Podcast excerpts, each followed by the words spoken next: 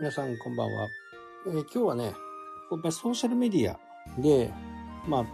注目をね、集めたい、フォロワーを集めたいっていうふうに、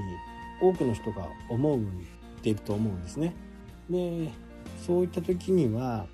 やっぱりこの写真写真が本当に重要だと思うんですね。写真一つでね、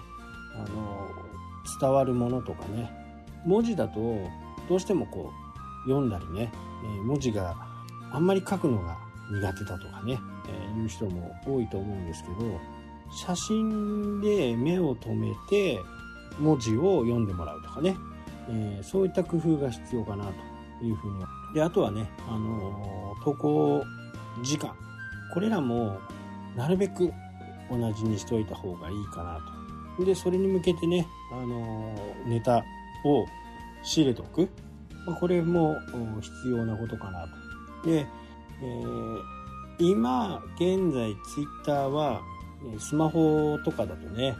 予約投稿ができないんですけどブラウザー版からね、あのースマホブラウザーでスマホでブラウザー版からだと投稿ができるんですよね。まああの自動連携しているやつもあるんですけどそれってその連携されたところのねプラットフォームが出ちゃうんで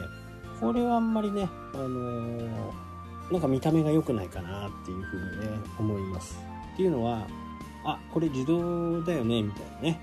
自動でやってるものに対しては人はねあんまりいい感触がないんですよね。なので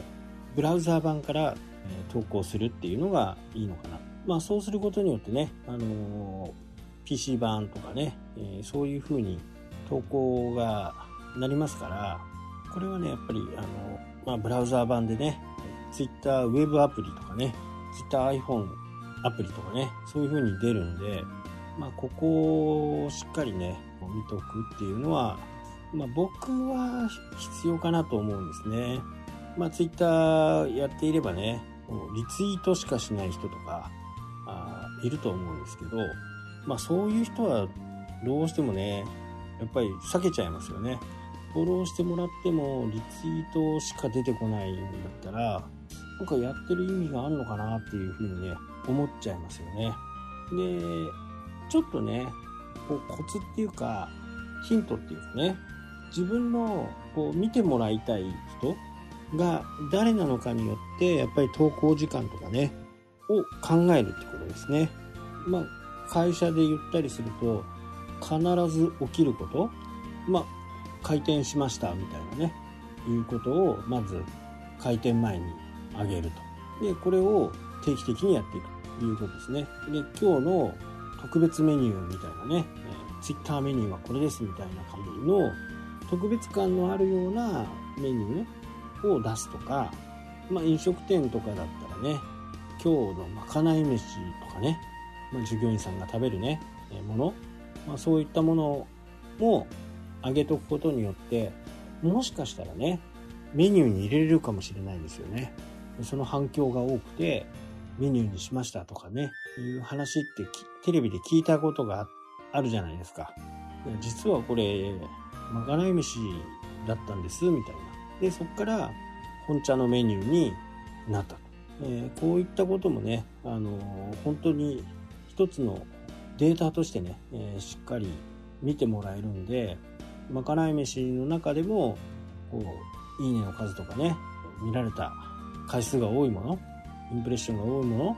そういったものあとリンクを踏んでくれたものが多いものまあそういったものをねしっかり調べていくねツールにも Twitter 今すごくいいと思うので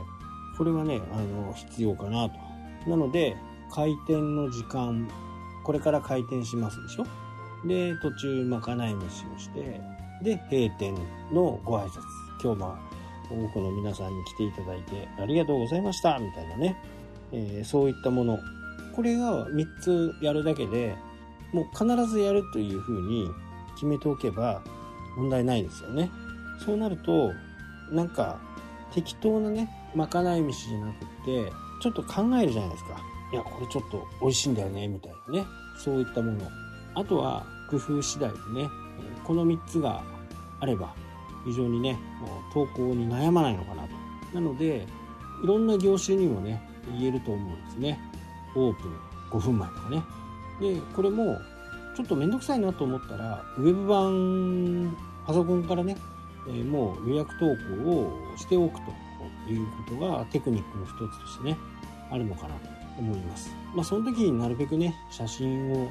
載せるっていうのはする方がいいのかなと。でフォロワーさんがどんどん集まってきたらね文字だけでいい場合もありますしそれは、まあ、ケースバイケースっていう感じでしょうかね。